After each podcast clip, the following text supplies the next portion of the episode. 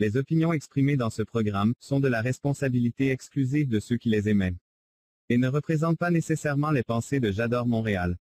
Las opiniones expresadas en este programa son responsabilidad exclusiva de quienes las expresan y no representan necesariamente los pensamientos de J'adore Montréal.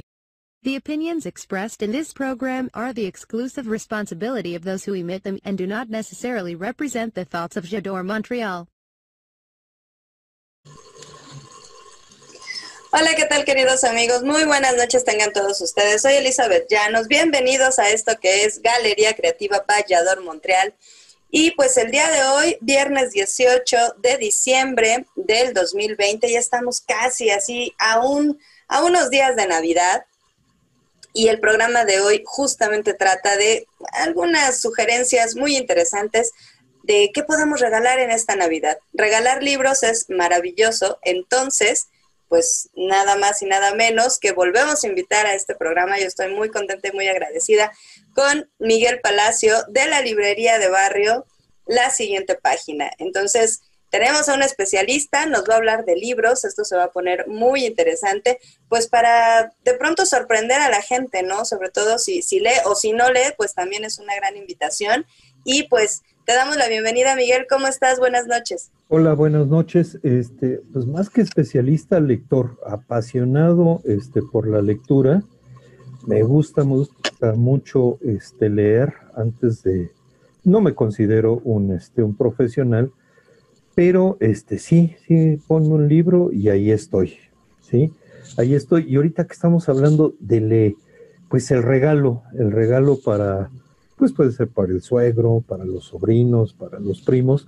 Y esta edición, nada más, es una edición preciosa, ¿sí? De la UNAM, se llama Tenochtitlan 1519. Se está ocurriendo, podría, pues puede ser para aquel interesado en la historia de la Ciudad de México. Y bueno, oye, Miguel.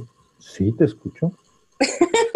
Así para que vean ustedes que es apasionado de la lectura. Y luego me dice que no es especialista. Por supuesto que sí. O sea, Miguel nos contagia y se apasiona y se mete en los libros y nos trae muchas recomendaciones, pero nos vamos a ir a nuestra pausa inicial y después regresamos con la pregunta obligada. Miguel, vete preparando, acuérdate. Ya estamos en modo navideño, pero...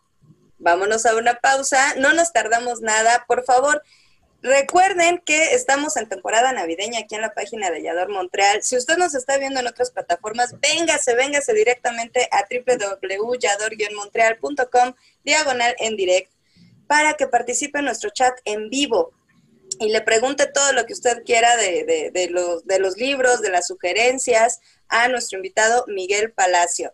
Y también recuerde que si se perdió algún programa anterior, bueno, ahí en la pestañita busca usted TV, se despliega, busca Galería Creativa y también busque Temporada Navideña 2020 porque tenemos programas muy interesantes hechos para ustedes con todo el espíritu navideño de todos los que colaboramos aquí en J'adore Montréal.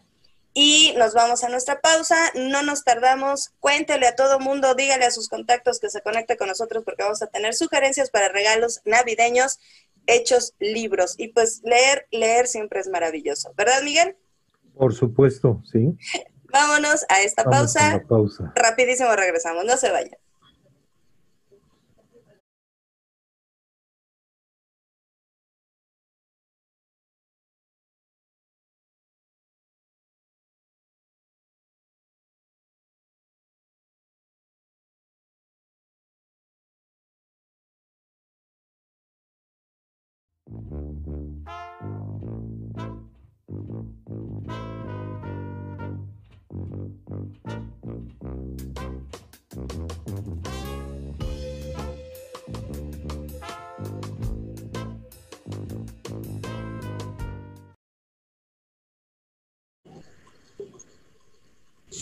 Qué bueno que siguen con nosotros, queridos amigos.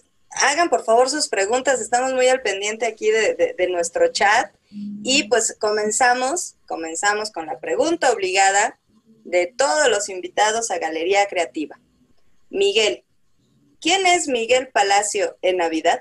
Ah, caray, no me lo esperaba, pensé que iba a ser ¿quién es Miguel Palacio? Y bueno, platicarles un poco.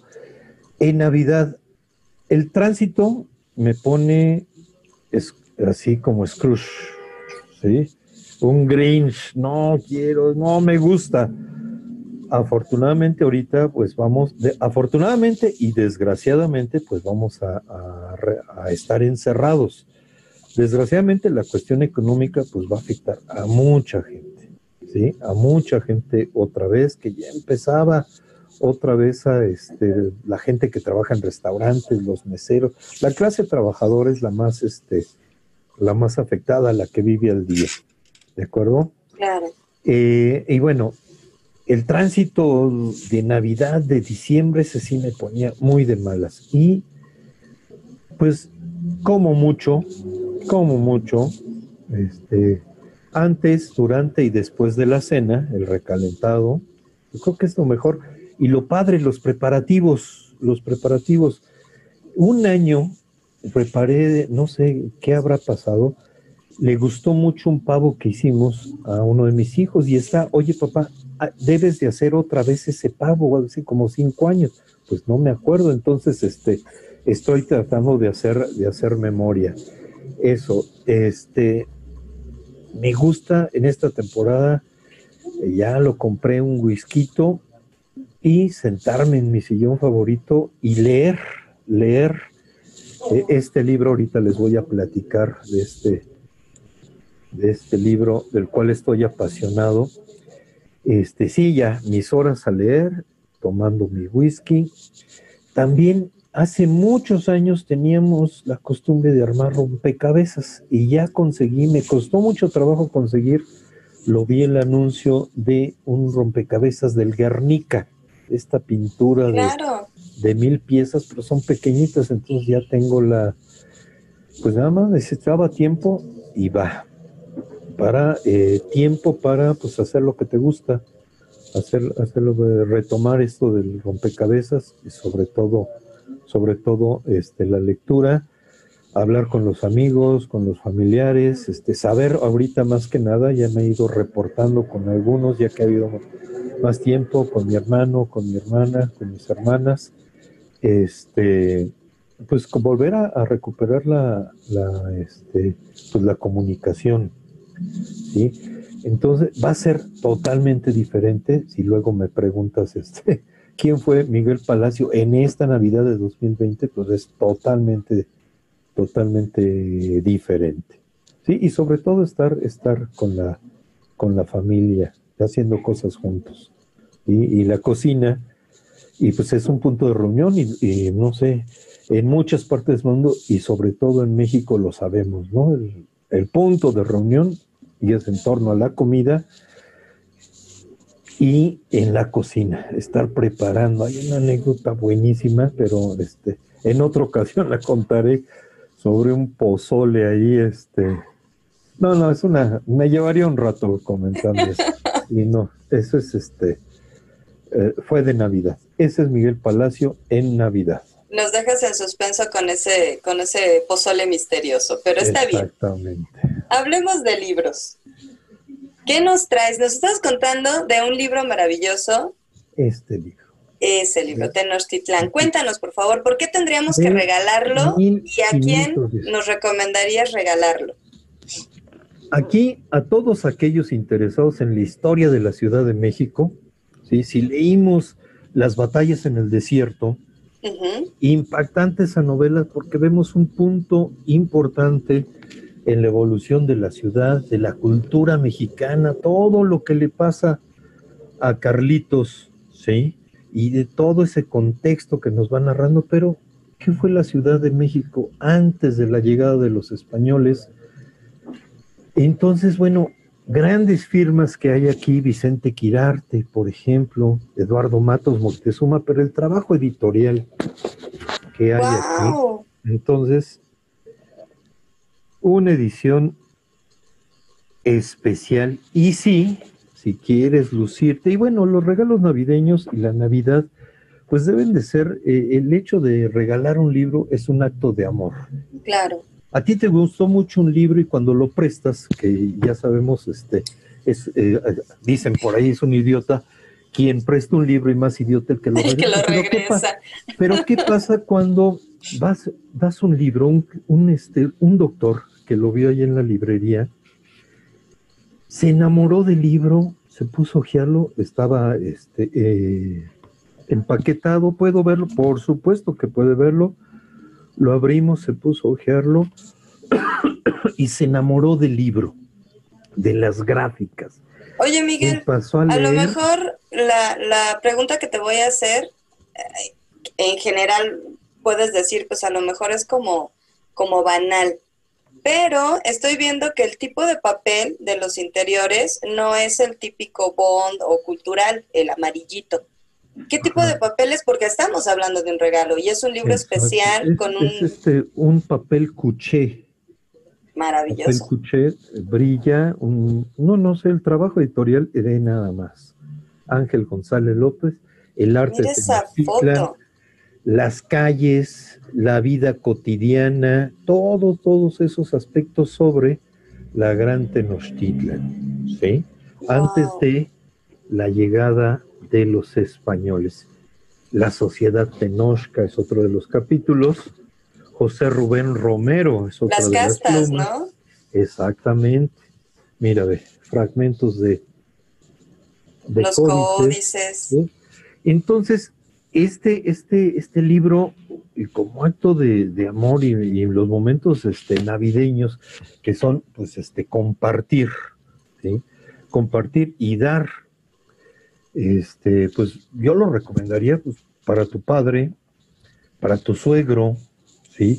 Que yo sepa que está interesado en la historia de México, en la historia de la Ciudad de México. Eso es apasionante, la historia de la Ciudad de México. Si nos metemos a la época de la colonia, pues todas las leyendas que hay, sí, claro. Las crónicas que se han hecho en torno al periodo novohispano, es impresionante la historia de la Ciudad de México, que yo creo que muchos que vamos a la Ciudad de México tenemos esa relación de amor-odio, ¿sí? Amor-odio, que es odiamos el tránsito. Es lo que justo te iba a decir, como con el tránsito navideño. El tránsito navideño, cuando llueve, también odiamos las inundaciones, pues es una cuenca, obviamente claro. Tiene que recuperar su forma natural, ¿sí? Entonces, pero la amamos, es impresionante, bueno, aquí se nos fue un poquito la mano, pues ya volvimos a inundar la calle de Madero y pues no, todavía no era tiempo, claro. no era tiempo. Las calles que tiene, la calle del Empedradillo, que es ahí donde está el Monte de Piedad, ¿sí? Y fue la primera calle que pavimentaron en la Ciudad de México. ¿Por qué? ¿Sí? Ah, pues por deferencia a los herederos de Hernán Cortés que vivían ahí. Entonces se mandó a empedrar, imagínate, pasaban los carros, cuando había temporada de sequía, pues todo el polvo se levantaba, pues vamos a empedrar para que el polvo no. Entonces, las inundaciones, cuando se apareció la ciudad y volvieron a reconstruirla, por ejemplo. Entonces, bueno, todo esto, y aquí lo vemos, aquí es una portada maravillosa. Claro. ¿Sí? Aquí lo tenemos y todo el lago. ¿Sí? Entonces, se lo voy a recomendar a mi sobrina, que su novio es de Pittsburgh, y vino a visitarla, el poder del amor, ¿no? Vino a visitarla arriesgando la vida, y puede ser un regalo, un excelente regalo para que conozca el lugar en que se ha venido a meter, ¿no? Y subrayando que además de lo valioso del contenido, o sea, en sí, de lo que vas a conocer de la historia de Tenochtitlan, el libro como tal, o sea, lo que catalogamos en muchas ocasiones como arte objeto, o sea, el trabajo editorial, como decías, es valioso, o sea, no solamente el contenido, la información que vamos a encontrar ahí, sino el libro como tal es una delicia, un regalo, algo valioso que va a engalanar no solamente tu intelecto, sino también tu librero. Exactamente, y cuando lleguen las visitas, ¿por qué no? Mira, este libro, mira esta imagen, y lo que vayas aprendiendo también irlo compartiendo. Claro. Sí, un intercambio de ideas, un intercambio de conocimiento. Y ahorita, ¿qué hablas sobre el libro? Sobre el libro como objeto, voy a aprovecharlo para, ya de una vez, declarar aquí... Ya no puedes más, ya no puedes más. Sí, tú quieres compartir de amor, o sea, la declaración de amor ese libro. Cuéntanos. Una declaración a la prensa internacional de mi amor por este libro.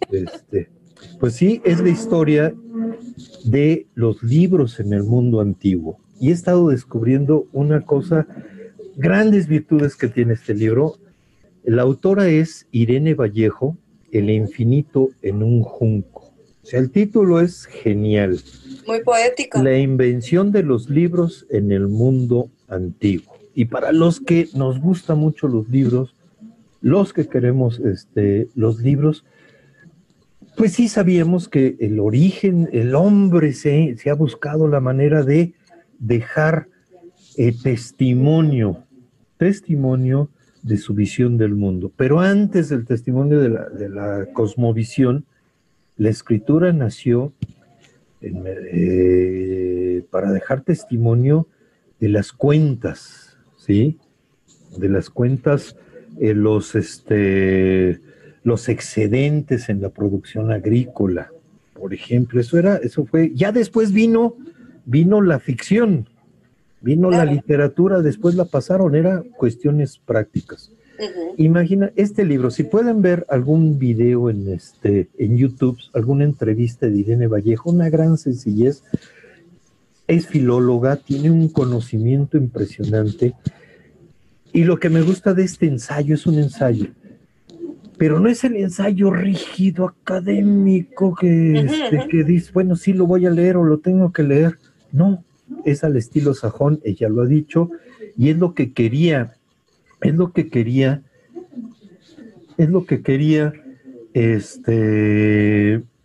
pues irlo contando, irlo platicando, ¿sí?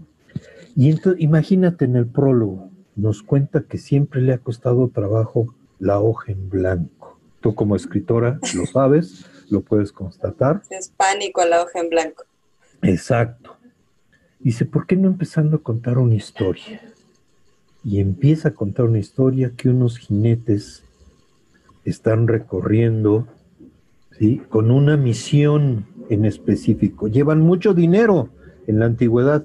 Llevar mucho dinero y por los caminos, pues será peligroso. Un suicidio, sí, prácticamente. Pero la misión que tienen es comprar libros. O sea, no encontrar a la princesa más hermosa para casar. No. Es comprar libros. Y descubrimos que los libros, bueno, no tienen esta forma. Esto ya viene mucho tiempo después. ¿Sí? Eran en rollos y en papiro. Claro.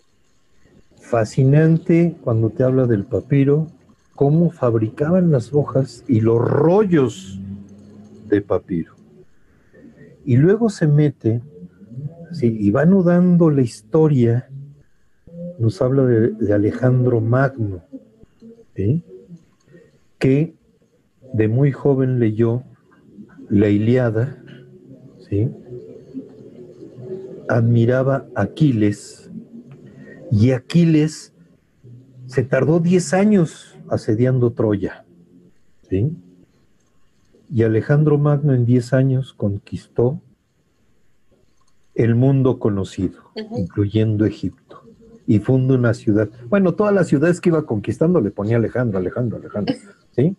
Variaba ya dependiendo del idioma.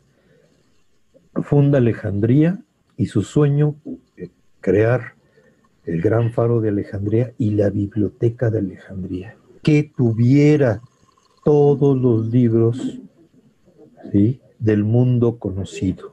Y eran rollos, los rollos de papiro, ¿sí? Aquí pues es más, es muy práctico, tiene su lomo, lo podemos alfabetizar. En una biblioteca pues se hace la clasificación, tiene, es digital, ¿sí? Es digital.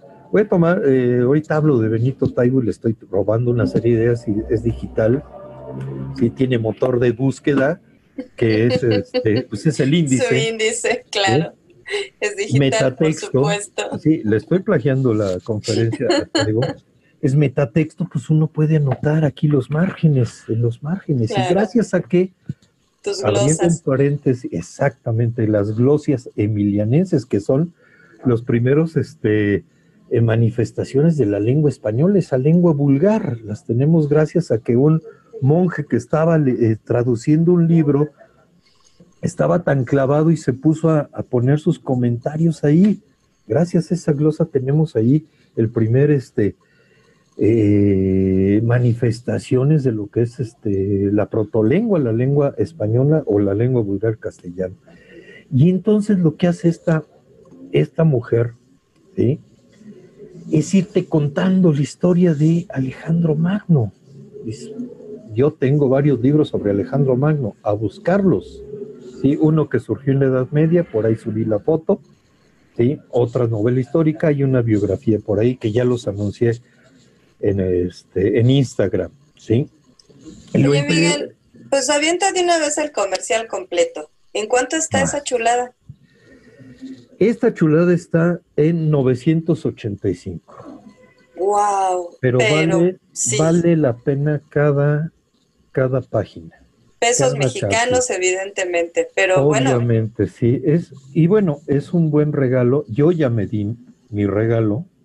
Lo estoy leyendo. Sí, pues sí, oye, hay que consentirse, hay que, pues uno se la pasa trabajando, pues también hay que pues sí, consentirse, y la gente que nos está viendo pues también lo sabe, puede. ¿Y ese viaje dónde termina? Porque bueno, nos cuenta la historia de Alejandro Magno, ¿y qué más hay? Ah, algo maravilloso, conquista, vence a los persas, llega al palacio, le presentan una caja de madera, de maderas preciosas con incrustaciones de piedras. Le pregunta a sus generales, ¿qué guardarían aquí? Y empiezan a surgir la idea, ¿no? Pues joyas, perlas, o sea, cosas de gran valor. Lo valioso. Él, desde pequeño que leyó La Ilíada, se enamoró de la Ilíada y la llevaba a todas partes. ¿En rollo? Sí, el rollo. Dice, aquí lo voy a guardar, es lo más valioso. ¡Un libro! Claro. ¿Sí? Como eran los libros en la antigüedad. Admiraba y emulaba a Aquiles. Y con esta anécdota de que él se tarda 10 años asediando Troya, y él en 10 años pues conquista todo el mundo conocido. Y las referencias literarias que te va dando. Hace rato te platicaba sobre... Hay otros capítulos donde habla sobre la importancia de la oralidad. Claro. Ahí tenemos todo. ¿Sí? Ahí tenemos nuestros orígenes. Aquí en la cultura prehispánica, los aztecas, los huehuetlatoy. ¿Sí? Estas leyendas de Gustavo Adolfo Bécquer. Uh-huh. ¿Sí? El Monte de las Ánimas, por ejemplo. Recordarás esta de Gustavo Adolfo Bécquer.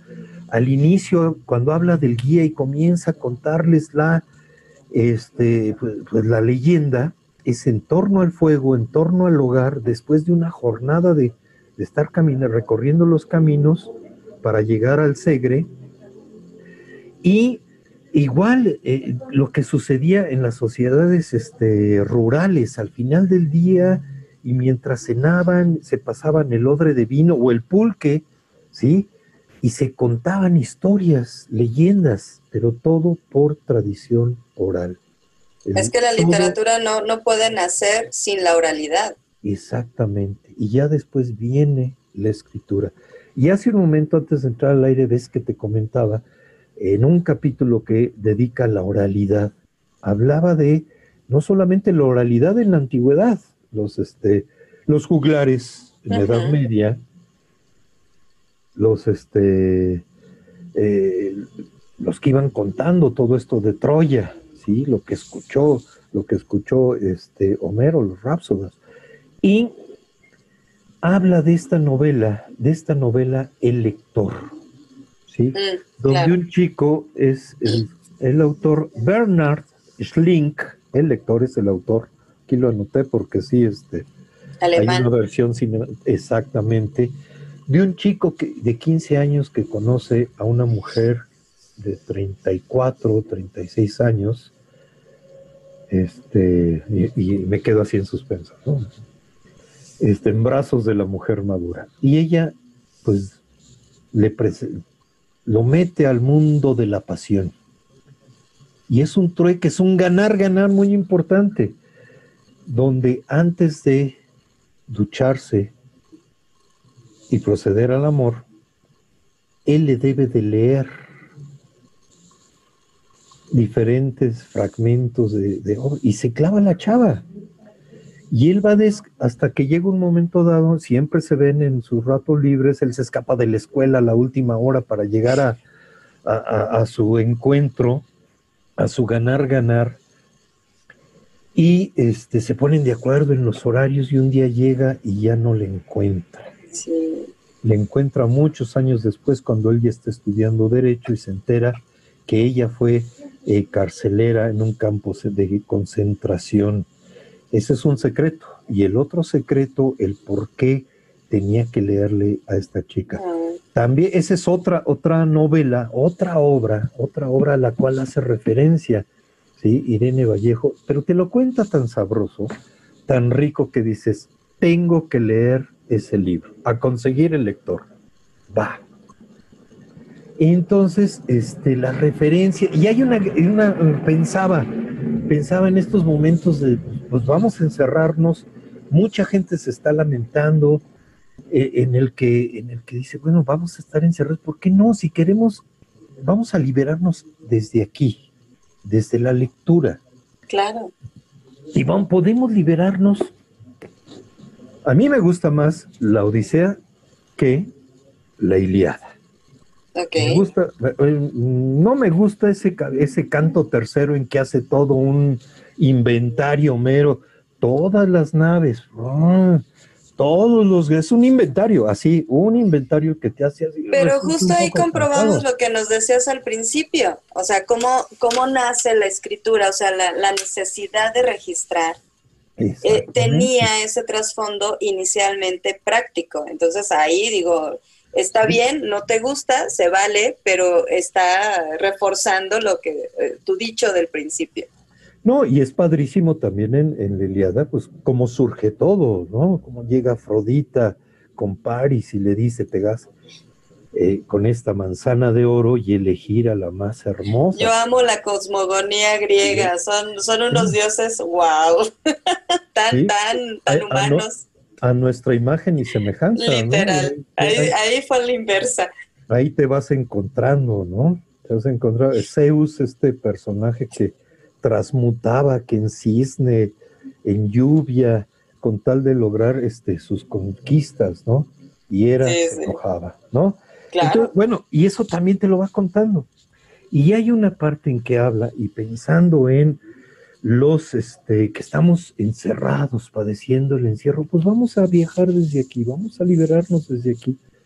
Pues vamos a acompañar a Odiseo en esos 10 años que se tardó en regresar a Ítaca, ¿sí? Con Penélope, con su padre, ¿sí? Con Argos, su perro, con su hijo, aunque no entiendo por qué Argos vivió tanto tiempo, pero en fin, es parte de la ficción. Es parte de la ficción. ¿Sí? Regresar y encontrar pues ya a su padre achacoso, enfermo, el encontrar a su mujer, a Penélope, pues ya con la menopausia, a su hijo adolescente, ¿sí?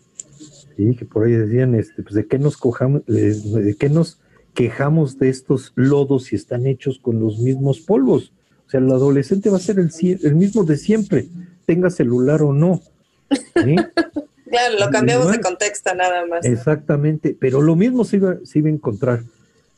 Pero antes estuvo 7 años con Calipso, ¿sí? Nada más 7 años con esta diosa que le prometía estar la juventud eterna, disfrutar con ella, ¿sí?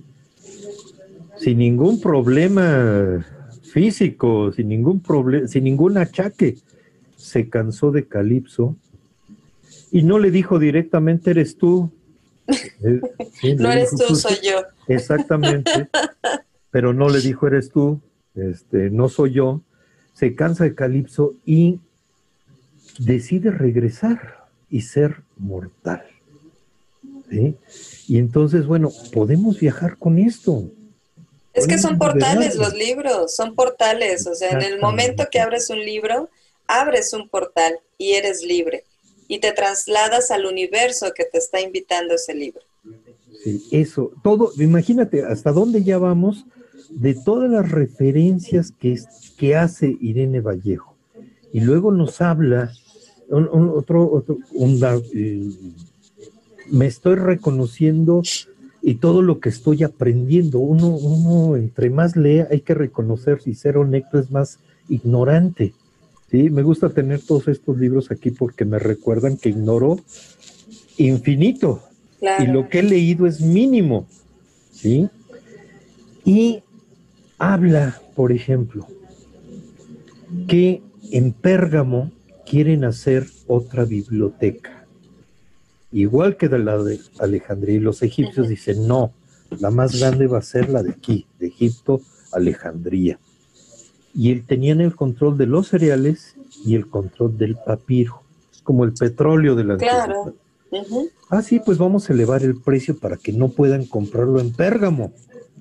¿Sí? ¿Qué hicieron en Pérgamo? Recuperaron una tradición de preparar las pieles de los animales. Los dejaban 15 días en agua con cal. La sacaban y con un cuchillo curvo muy afilado iban raspando de un lado la grasa que quedaba, del otro lado el pelo, hasta quitarlo. Luego lo extendían en un bastidor enorme, estirar esa piel y la lijaban con piedra pómez. ¿Y qué vamos a tener? Los pergaminos. Claro, en los pergaminos. Pérgamo, que ya es la evolución del papel o del material en que se va a escribir. Te quedas, wow. ¿Y cómo te lo cuentas? Sí, sabroso, rico, y lo estás leyendo, y vengo otro capítulo, y tengo que calificar. Sí, pero hay que leer otro capítulo y luego sigo calificando. Así estaba. La vida del docente a distancia. Sí. Y luego, y se los he platicado a los chicos y espero que les esté gustando lo que les platico y que me crean, ¿no? También esa es otra. O que no te crean y se vayan a la fuente y lean ese libro. Es lo que hacía Pennaken. Podríamos hablar de un libro de Pennaken como una novela. También nos habla de los nonatos, los animales. Podrían ser cabras, borregos, cerdos, las reses donde sacaban la piel para los pergaminos. Pero cuando era un nonato, la piel era más fina, le llamaban vitela. La procesaban y ese pergamino era de los más caros. Claro. Por ejemplo. Entonces, bueno. Era más delicado. Exactamente, muy, muy, muy fino. Entonces, es extraordinario este libro. Ahorita que ya tengo tiempo me voy a regalar, seguir leyendo. Recuérdanos su título, su autor y su editorial, por favor. Es El infinito en un junco, de Irene Vallejo. Está publicado por Editorial Ciruela. Y ganó... es de Ciruela. Es de Ciruela. Es una edición también magnífica, un buen papel. Y ganó este año el Premio Nacional de Ensayo. Entonces, Digo, ya ni te pregunto, ¿bien merecido? Sí, ¿verdad? Por supuesto, sí. Por supuesto, sí. Si pueden revisar algún video, busquen en YouTube Irene Vallejo, la presentación, una sencillez de esta mujer. Y te dice, bueno, pues yo quería pues no hacerlo pesado, denso, sino contárselo para el lector, si no de a pie, pues el lector pues interesado en la historia de los libros y ampliar sus conocimientos. ¿Y a quién se lo regalarías? Digo, tú ya te lo regalaste, pero ¿a quién le regalarías ese libro? Fíjate, y ya he vendido varios, uno se lo recomendé así, platicándoselo a un cliente y amigo de la librería Homero Alemán. Se lo recomendé, dice, va, así, con lo poco que le platiqué, dice, va.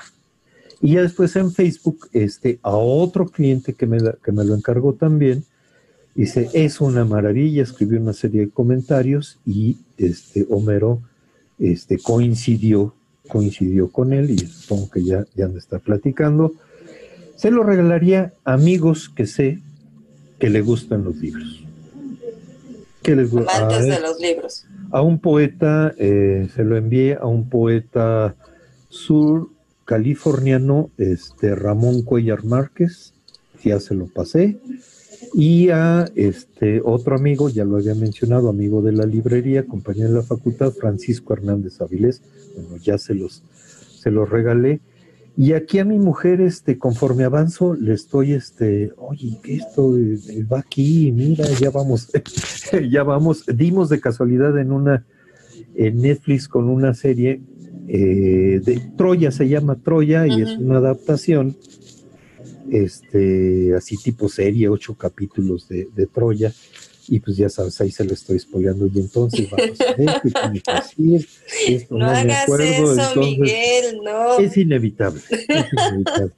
Y coincide con algunas cosas que menciona Irene Vallejo, le digo, mira, a ver, aquí está. Y le leo lo que estábamos viendo y lo que decía en torno a la Ilíada de Troya. A esas personas, a personas que sé que le gustan los libros, que aman los libros.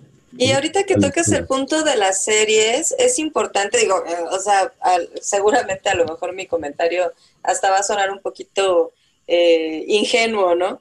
Pero en muchas ocasiones, muchas, de verdad, ahorita con este boom que tenemos de que todas las, o muchas, producciones audiovisuales, o sea, propuestas de series, de largometrajes, etcétera. Desconocemos en muchas ocasiones que, o sea, son adaptaciones de textos literarios, de libros de ficción. Entonces, yo creo que sería obligado que de pronto, pues, nos cuestionáramos, esta serie, esta película, ¿tendrá su versión, o sea, literaria? Porque ahí es el génesis de muchas cosas que hemos visto en televisión, en cine, en radionovelas antes, ¿no? O sea, tenían su base en libros. El cine de la época de oro en México. Bueno, aquí hay dos cosas. Pues puedo decir la compañía, ¿sí? Netflix, por ejemplo, dice basado en libros. Y hace poco así buscando algo que ver, di con una que se llama La Sociedad, el club de lectura del pastel de piel de patata. Dije, me suena, si decía ahí, dije, yo lo tengo. Busqué y ahí lo tenía. Fíjate. Es otro que se va al a la lista, la gran montaña de libros que hay que leer, porque es en estilo epistolar, es en Inglaterra, después de la Segunda Guerra Mundial, una historia de una chica que se enamora de un nazi que invadió, tienen un hijo, esta chica la deportan, bueno, y está muy bien. Y cómo nace la historia a través de una carta, donde solicitan un libro, consigue el libro, ella es editora y es escritora. Entonces es esto en las adaptación al cine, porque no se simplifica. Aquí tiene que ver, tiene que pasar por el filtro del director, del guionista, el cómo conciben visualmente la historia. Hay muchas cosas que se tienen que omitir. Y yo afirmo que el 90% de veces el libro siempre va a superar a la película. Por supuesto. Nos fascina ver El nombre de la rosa, la película. Claro. Con Sean Connery, por favor. Sí, sí, sí, el gran actor. Y es un personajazo, esta biblioteca, ¿sí? Hablando de libros, la biblioteca, los libros que rescata, pero sí extrañamos el concilio, todas estas discusiones que quedan fuera, ¿sí? Ahí se ponen 2 o 3 discusiones, pero en la novela son discusiones y te llevas capítulos. Pero es que también tremendo autor, Humberto Eco, digo. Sí, sí, sí. ¿Y qué más nos recomiendas, Miguel? Porque ya son 9:41, se nos ve el tiempo rapidísimo. Ya, sí, eso pensé que no nos iba a acabar. ¿Qué otra cosa nos traes? La risa, en estos momentos. Por favor, muy necesaria. En que estamos pues, en el saque de onda, ya queremos reunirnos todos, irnos pues a la posada y sobre todo el preparativo de la cena de Navidad, más que la cena de Navidad. Eso es muy rico, pero estamos sacados de onda por esto y hay que recuperar la risa, y quién mejor que no que pues Jorge Ibargüengoitia. Ay, mi vida. El gran Jorge. Amo Ibargüengoitia. Aquí está La casa de usted y otros viajes. Perdón. Instrucciones para vivir en México. Esa es maravillosa. Todos los artículos publicados en el... Sácame de mi error. Es la compilación de la columna que tenía en un diario mexicano, ¿no? En Excelsior. En Excelsior, cuando, exacto. ¿Sí? Cuando estuvo Scherer, Julio Scherer, ahí en dirigiendo el... ¿sí? Misterios de la vida diaria. ¿Sí? En las novelas, el sentido del humor, que plasma. En sus artículos, esta visión, pues sí nos simbra, haciéndonos, y a través del humor, ciertas ideas. Además es un humor negro, era sarcástico Ibargüengoitia. Yo lo conocí con Dos crímenes. Sí, aquí está. ¡Ojo! Dos crímenes, y algún día espero hablemos de novela policíaca. Muchos autores se metieron a experimentar en novela policíaca. Este es el experimento policíaco de Ibargüengoitia, así como de Fernando del Paso, Linda 69, ¿sí? Está Maten a León, de Jorge Ibargüengoitia, y este editorial independiente, Gris Tormenta, de Querétaro, muy muy buena onda. Todos los de las editoriales independientes que nos han buscado y que las hemos buscado, pues muy muy buena onda, sacaron este libro inspirado en de Instrucciones para vivir en México.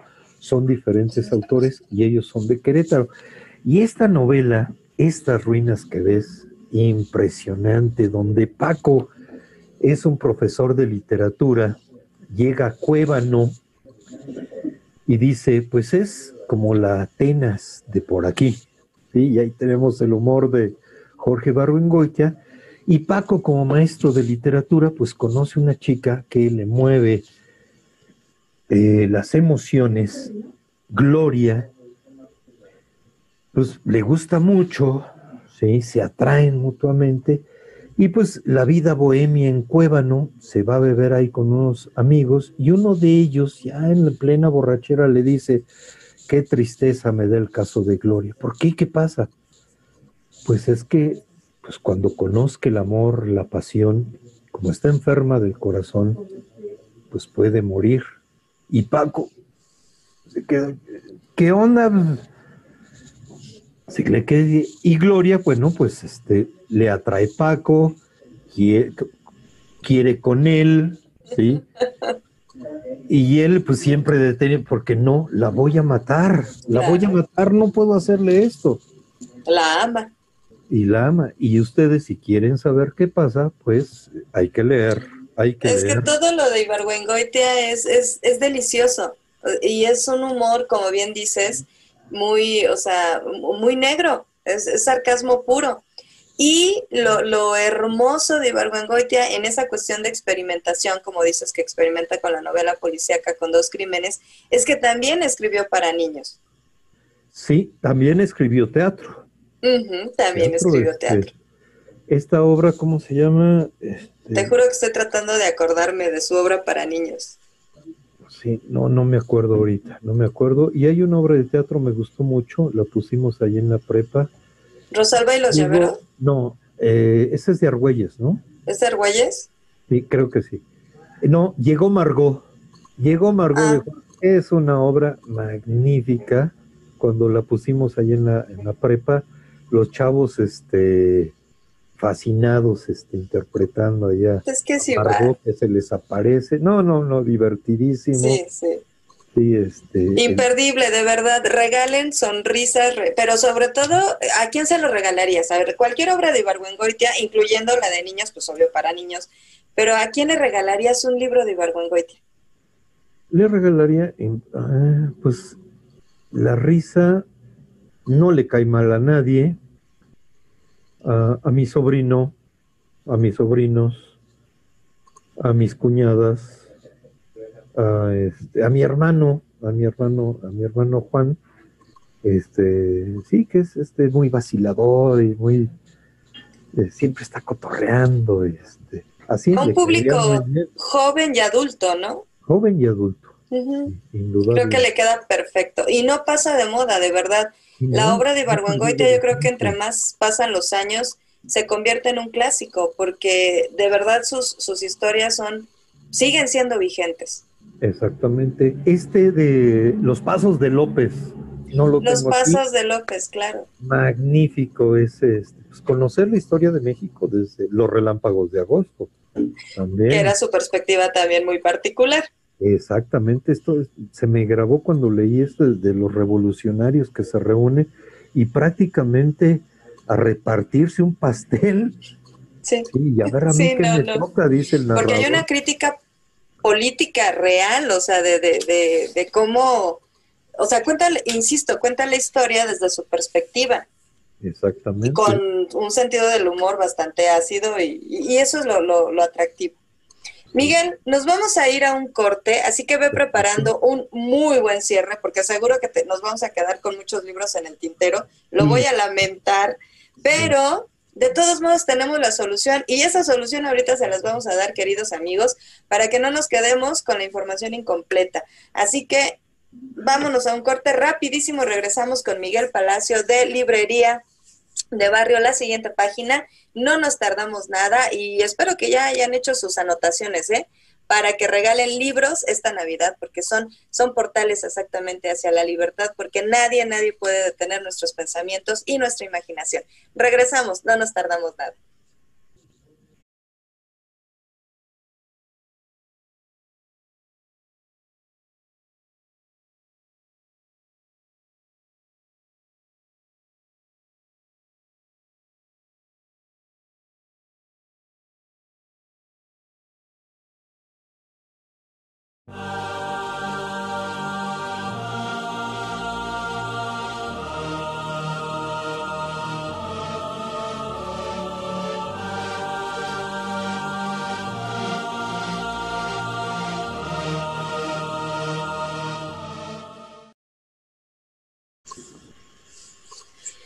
Y ya regresamos, queridos amigos, tristemente a la última parte de esta riquísima charla con Miguel Palacio. De verdad que es siempre una delicia tenerlo de invitado porque nos contagia esa pasión por los libros y es totalmente atinada esta intervención, pues porque seguimos nosotros en modo navideño, aunque en definitiva no podemos salir, pero yo les dije que teníamos una solución. Pero antes de esa solución a todo lo que se nos va a quedar en el tintero, Miguel, ¿qué nos quieres recomendar? Así como tu broche de oro. Bueno, este libro del gran Fernando del Paso, lo conocí, este libro, en la preparatoria. Mi maestro de literatura, Romeo Tello, que nos dio clase de literatura mexicana allí en Prepa 5, en la década de los 80, nos leyó un capítulo. El capítulo se titula La cofradía del pedo flamígero. Okay. Y así te la pasas en todo el capítulo y en toda la novela con ese título. La historia es, sí, los dibujos es de él. De hecho, yo conseguí, después de la clase, me fascinó, fui a conseguirlo, la edición de Joaquín Mortis. Esta ya es la de Fondo de Cultura Económica. Okay. Y es así rápidamente, es la historia de unos muchachos que estudian medicina. Palinuro, que era él, Palinuro, el personaje literario, el capitán de la nave de Eneas, ¿sí? En la Eneida, volvemos a los clásicos. ¿Otra vez? ¿Sí? Volvemos a los clásicos. Palinuro, estudiante de medicina, con su primo Walter, la prima Estefanía, el Molcas, un personaje entrañable también. Estudiantes de medicina en Santo Domingo. Y aquí se toma, Fernando del Paso, una licencia. Sabemos que la universidad ya se pasa como tal a CEU en 1959. Cuando sucede el 68, Fernando del Paso decide situar todo en lo que era el antiguo barrio universitario, el centro de la Ciudad de México. Claro. Y ellos viven en la Plaza de Santo Domingo, ¿sí? Frente a la Facultad de Medicina. Uh-huh. Palinuro, apasionado del arte, apasionado de la medicina, pero tiene un problema. Ve la sangre y se siente mal. Y cuenta todas sus aventuras. Pequeño detalle. Todas sus travesuras. Porque de estos estudiantes, cuando van al anfiteatro, deciden la mano de un muerto, surcirla, bueno, pegarla a la bata de una compañera. Se mueve la compañera y se mueve la mano. Imagínate eso en el anfiteatro, la que se arma. Esa es una de las tantas aventuras. El penúltimo capítulo es de la cofradía del pedo flamígero y explica teóricamente por qué son inflamables, ¿sí? Y luego comienza la guerra. Ese es el penúltimo capítulo.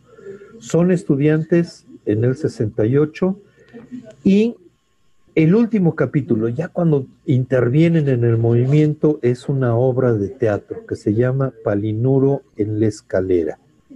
Una obra magnífica. Y el penúltimo capítulo me tocó verla representada en el teatro ahí por los 90 más o menos, en el Teatro del Granero, una magnífica producción teatral. Y tiene otro capítulo también de Fernando del Paso. Por toda la información que nos da, él se tardaba 10 años en escribir un libro, toda la investigación. Algún día espero hablarles de Noticias del Imperio. Noticias del Imperio, claro. 10 años de investigación. Perdón.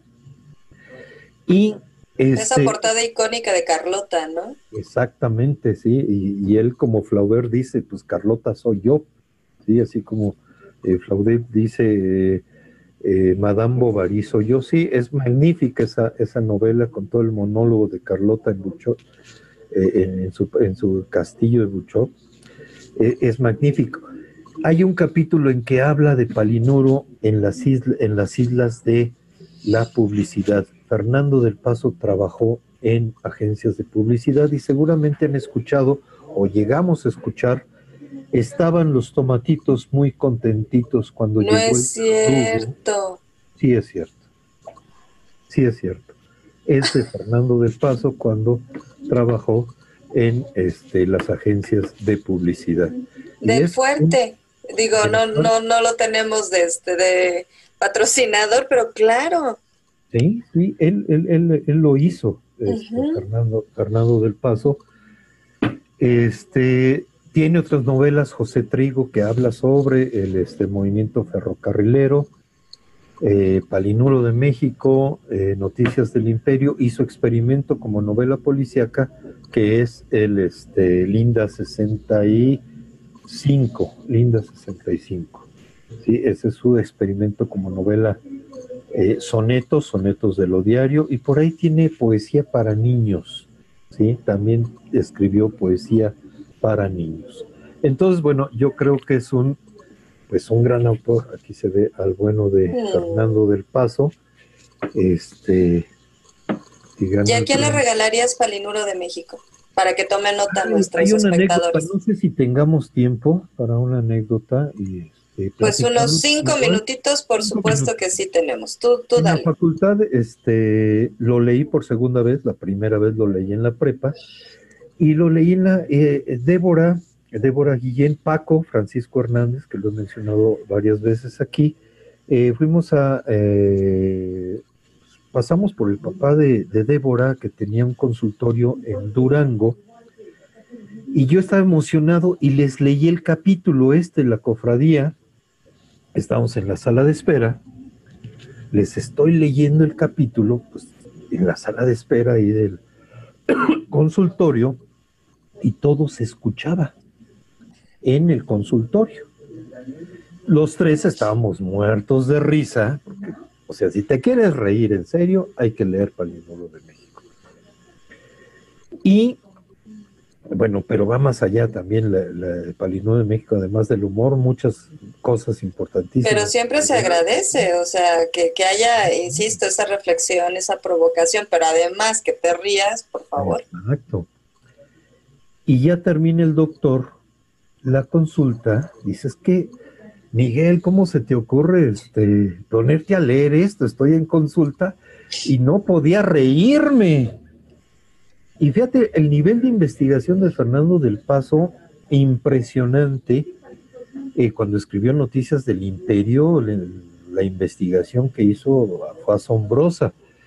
Y aquí de lo que investigó mucho fue de medicina, que tú dices, bueno, y creo que sí, ahí sí tengo que verificarlo, creo que sí estudió medicina y truncó la carrera, no sé, hay que verificarlo. Uh-huh. Y el conocimiento, es que ese, dice el doctor, el papá de Débora, dice, pero es que este es médico o estudió medicina, de toda la información que daba precisa de estudiante de medicina, y yo creo que ha sido, pues es, de entre todas las recomendaciones, bueno,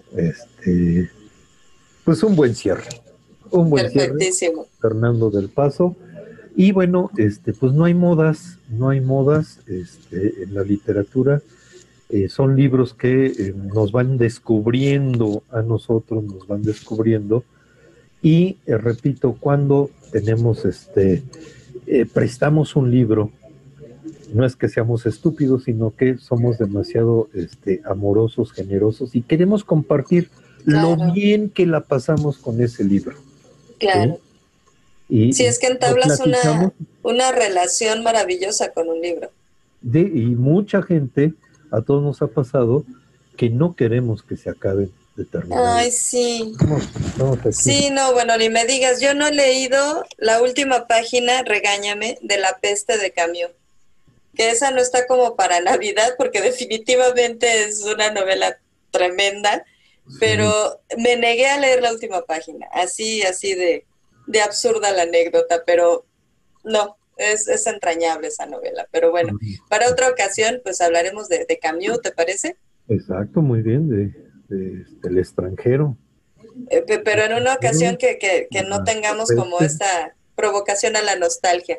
Cerrando con Palinuro de México, me encanta esa recomendación, así que si queremos hacer reír a través de un libro, pues tomemos nota. Palinuro de México es una excelente opción, que aquí Miguel Ángel pues nos está dando como opción. Y recuérdanos por favor tus redes sociales, porque la solución, o sea, para no andar en la calle ahorita que pues otra vez tenemos que estar encerrados, tú puedes pues no sé, llevarnos los libros a casa. Sí, sí, ¿tienes todavía el servicio? Sí, seguimos. Perfectísimo. Cuéntanos dónde te encontramos. Cuando lo tengamos en Instagram,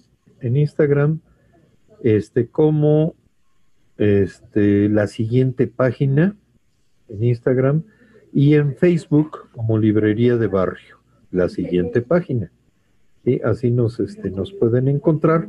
Nos escriben por DM o mensaje, no sé, ¿cómo le llaman? Mensaje directo. Mensaje directo. Hace rato me consultaron de un libro.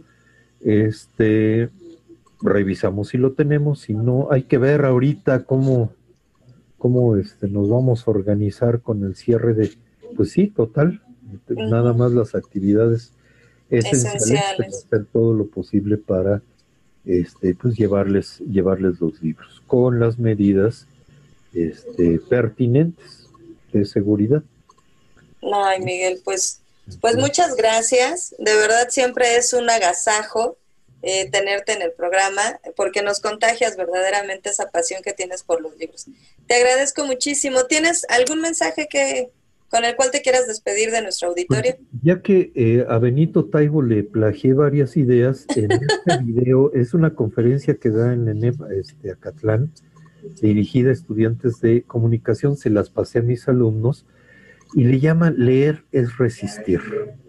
O sea, él no lo dijo con motivo de la pandemia, ya tiene tiempo esta conferencia que dio, de esas conferencias de TEDx, y justo, pues sí, leer nos ayuda a resistir en estos momentos que, pues debemos de hacerlo, ¿sí? No lamentarnos, debemos cuidarnos, ¿sí? Los unos a los otros.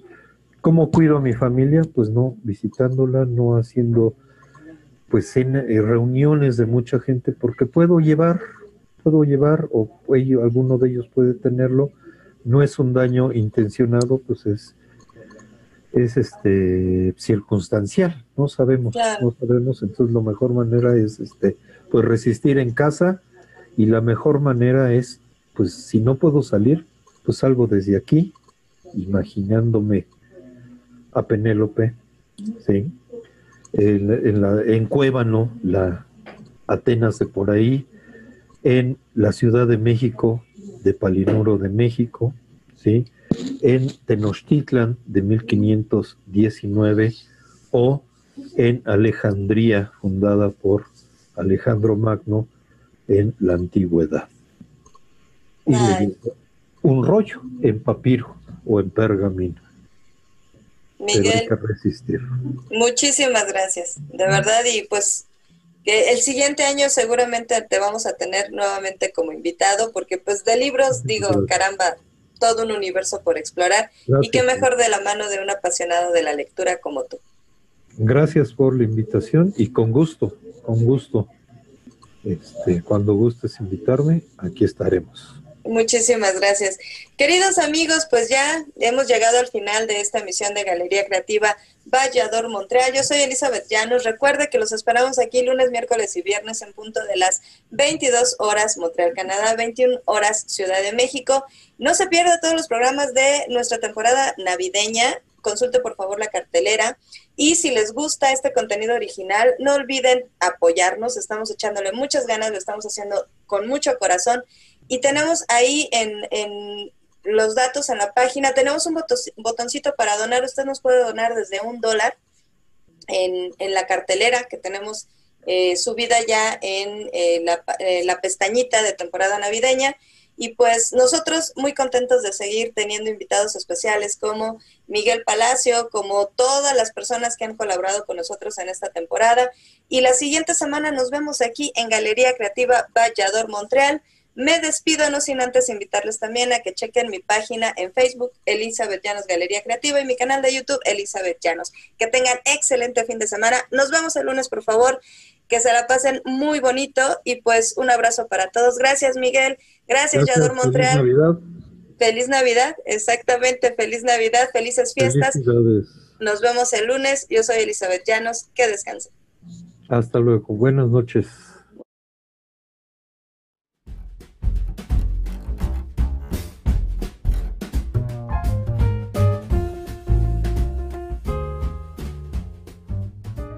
J'adore Montréal presenta su temporada navideña, donde encontrarás danza, talleres, música, coros, cuentos, narraciones, entrevistas, manualidades, recetas, escuelita divertida, ¿eh? Más de 60 emisiones en vivo a lo largo de este mes de diciembre, con una participación de más de 80 artistas de todas las edades, niños, jóvenes y no tan jóvenes, pero con un factor común, el espíritu navideño que te quieren cumplir. Recuerda, en esta Navidad, J'adore Montréal y todo el equipo estamos contigo. No estás solo.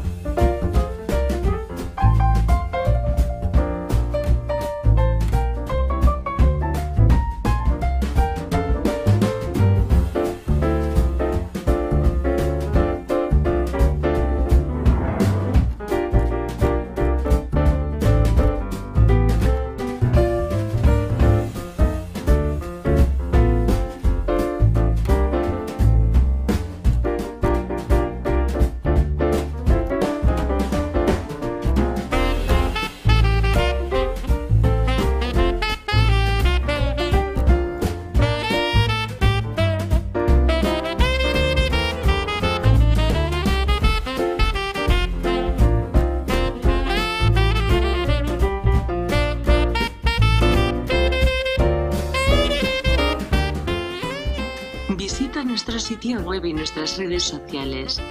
¿Qué esperas? Es completamente gratis. J'adore-montreal.com